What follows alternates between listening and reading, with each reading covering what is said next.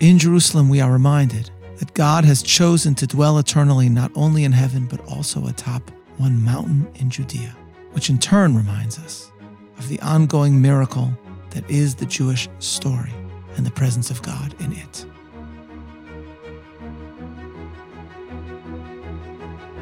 Welcome to Bible 365, episode 205 Surprised by Joy and Jewish Praise of God. I'm Meir Soloveichik.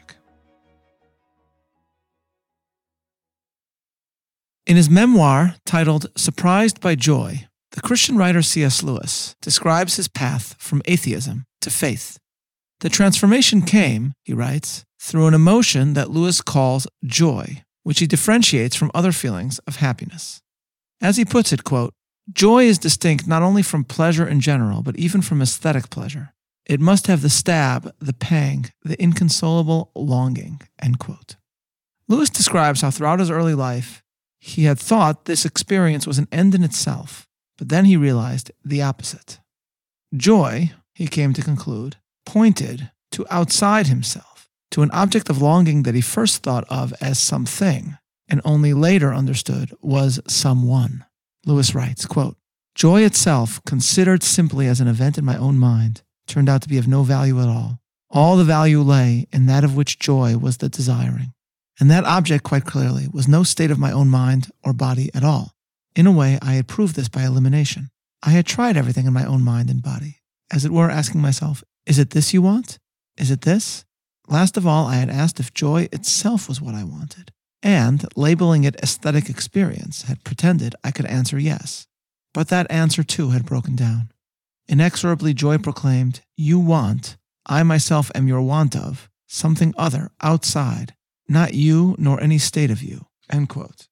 Joy, to paraphrase Lewis further, was for him a signpost to one's root in the absolute, to one's longing for the absolute. It is, I believe, C.S. Lewis who can help us approach joy in the Psalms, as well as the praise which can be found throughout this biblical book, a book that gives us some of the most joyfully expressed words in the entire Hebrew Bible. We will now consider the Psalms of praise in the book that we study together. Of course, psalms such as these are everywhere in the book. Joy is one of the most prominent themes in the Psalms. And it is the Psalms that give the Jewish people their central prayers of praise. Psalms comprise the Pesukei de Zimra, verses of song that make up the beginning of every morning's prayer service, as well as Hallel, the psalms of praise on the holidays. What is the inspiration expressed in these psalms for the praise put forward? Some of these psalms are expressions of gratitude for salvation, such as Psalm 40. I waited patiently for the Lord, and he inclined unto me and heard my cry. He brought me up also out of an horrible pit, out of the miry clay and set my feet upon a rock and established my goings. And he hath put a new song in my mouth, even praise unto our God. Many shall see it and fear and shall trust in the Lord. Blessed is that man that maketh the Lord his trust and respecteth not the proud, nor as turn aside to lies. So David writes. But many psalms are clearly the result, not of salvation, but rather of exultantly experiencing the presence of God in the everyday world. Thus, Psalm 33. Rejoice in the Lord, O ye righteous, for praise is comely for the upright. Praise the Lord with harps, sing unto him with the psaltery and an instrument of ten strings. Sing unto him a new song, play skillfully with a loud noise. For the word of the Lord is right, and all his works are done in truth. He loveth righteousness and judgment, the earth is full of the goodness of the Lord. By the word of the Lord were the heavens made, and all the host of them by the breath of his mouth. He gathereth the waters of the sea together as a heap, he layeth up the depth in his storehouses. Here in this psalm, praise is given to God in wonder at the world God made and in awe of the divine presence one senses within it. The righteous are called to praise God because it is the natural reaction to the experience of the divine. And indeed, it is the righteous that react to God with praise. For praise of the praiseworthy is itself a sign of righteousness. Lewis, in his reflections on the Psalms, describes how he suddenly realized that, quote, the humblest and at the same time most balanced and capacious minds praised most, while the cranks, misfits, and malcontents praised least. The good critics found something to praise in many imperfect works. The bad ones continually narrowed the list of books we might be allowed to read. The healthy and unaffected man, even if luxuriously brought up and widely experienced in good cookery, could praise a very modest meal. the dyspeptic and the snob found fault with all. Except where intolerably adverse circumstances interfere, praise almost seems to be inner health made audible. End quote. This is a wonderful phrase. Praise is inner health made audible. And if this is true about the praiseworthy in general, it is, of course, all the more true about our praise of God. The next psalm is also about praise, but if we look carefully, another theme introduces itself. David says, I will bless the Lord at all times, his praise shall continually be in my mouth. My soul shall make her boast in the Lord, the humble shall hear thereof and be glad. O magnify the Lord with me, and let us exalt his name together. This psalm opens by describing the precise moment in David's life when it is said. We shall discuss that tomorrow.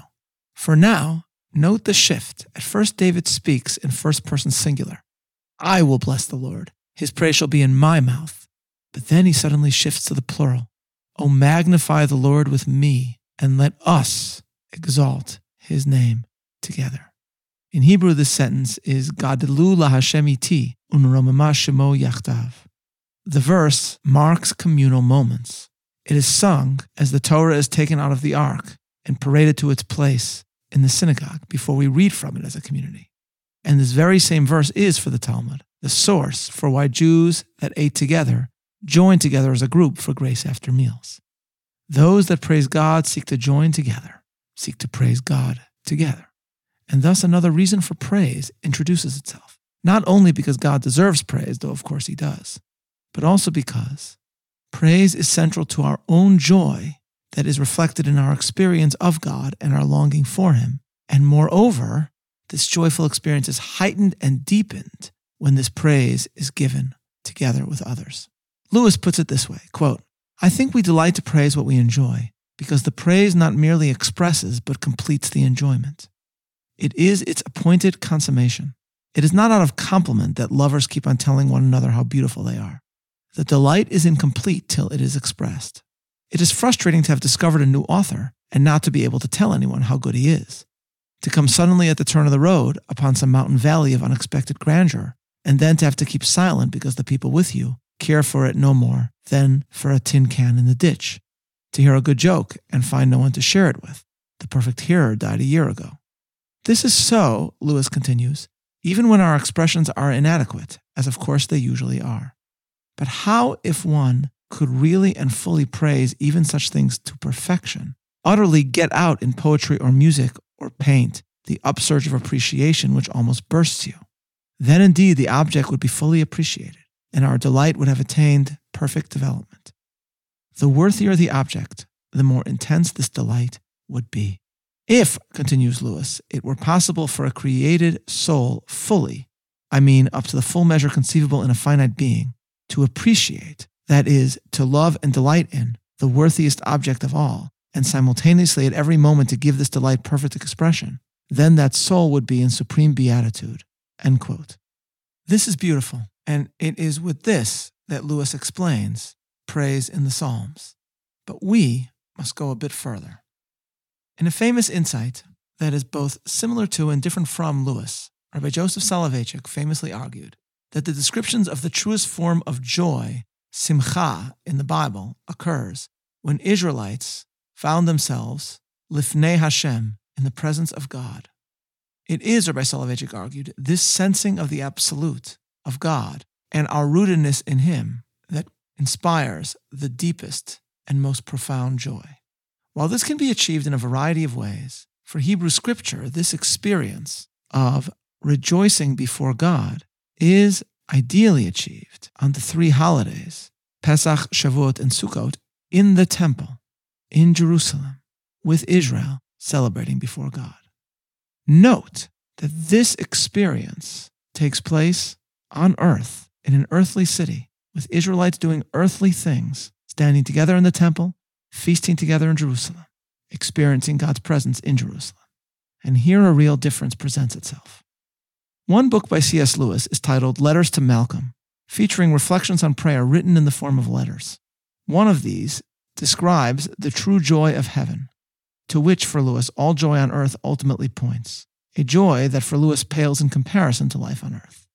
Comparing the joy of heaven to moments of frivolity on earth, Lewis writes as follows quote, I do not think that the life of heaven bears any analogy to play or dance in respect of frivolity. I do think that while we are in this valley of tears, cursed with labor, hemmed round with necessities, tripped up with frustrations, doomed to perpetual plannings, puzzlings, and anxieties, certain qualities that must belong to the celestial condition have no chance to get through, can project no image of themselves except in activities which for us here and now are frivolous. For surely we must suppose the life of the blessed to be an end in itself, indeed the end, to be utterly spontaneous, to be the complete reconciliation of boundless freedom with order, with the most delicately adjusted, supple, intricate, and beautiful order. How can you find any image of this in the serious activities, either of our natural or of our present spiritual life? And then Lewis adds, No, Malcolm, it is only in our hours off, only in our moments of permitted festivity that we find an analogy. Dance and game are frivolous, unimportant down here, for down here is not their natural place. Here they are a moment's rest from the life we were placed here to live. But in this world, everything is upside down. That which, if it could be prolonged here, would be a truancy, is likest that which in a better country is the end of ends. Joy is the serious business of heaven. End quote. Thus, for Lewis, festivity on earth is a pale imitation of the truest joy which is experienced only in heaven. Traditional Judaism, of course, does believe in heaven, in a spiritual afterlife, but Judaism does not see this world as Lewis did. It is not, as Lewis once put it, a shadowlands. Judaism acknowledges, of course, that evil is rampant in this world. How could the Jewish people, given its history, not understand this? But that for Judaism makes the presence of the divine in this world all the more exhilarating. And it is therefore during the festivities of the sacred holidays, marking the miracles of Jewish history, that for Hebrew scripture, we truly experience the joy of standing before God, and especially in the temple in Jerusalem. In Jerusalem, we are reminded that God has chosen to dwell eternally not only in heaven, but also atop one mountain in Judea, which in turn reminds us of the ongoing miracle that is the Jewish story and the presence of God in it.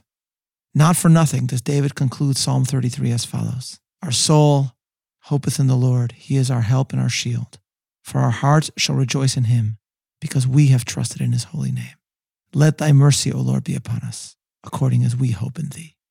Differences aside, I can still say that as a Jew, I have learned a great deal from Lewis's interpretation of Jewish scripture and of the role that praise plays in it.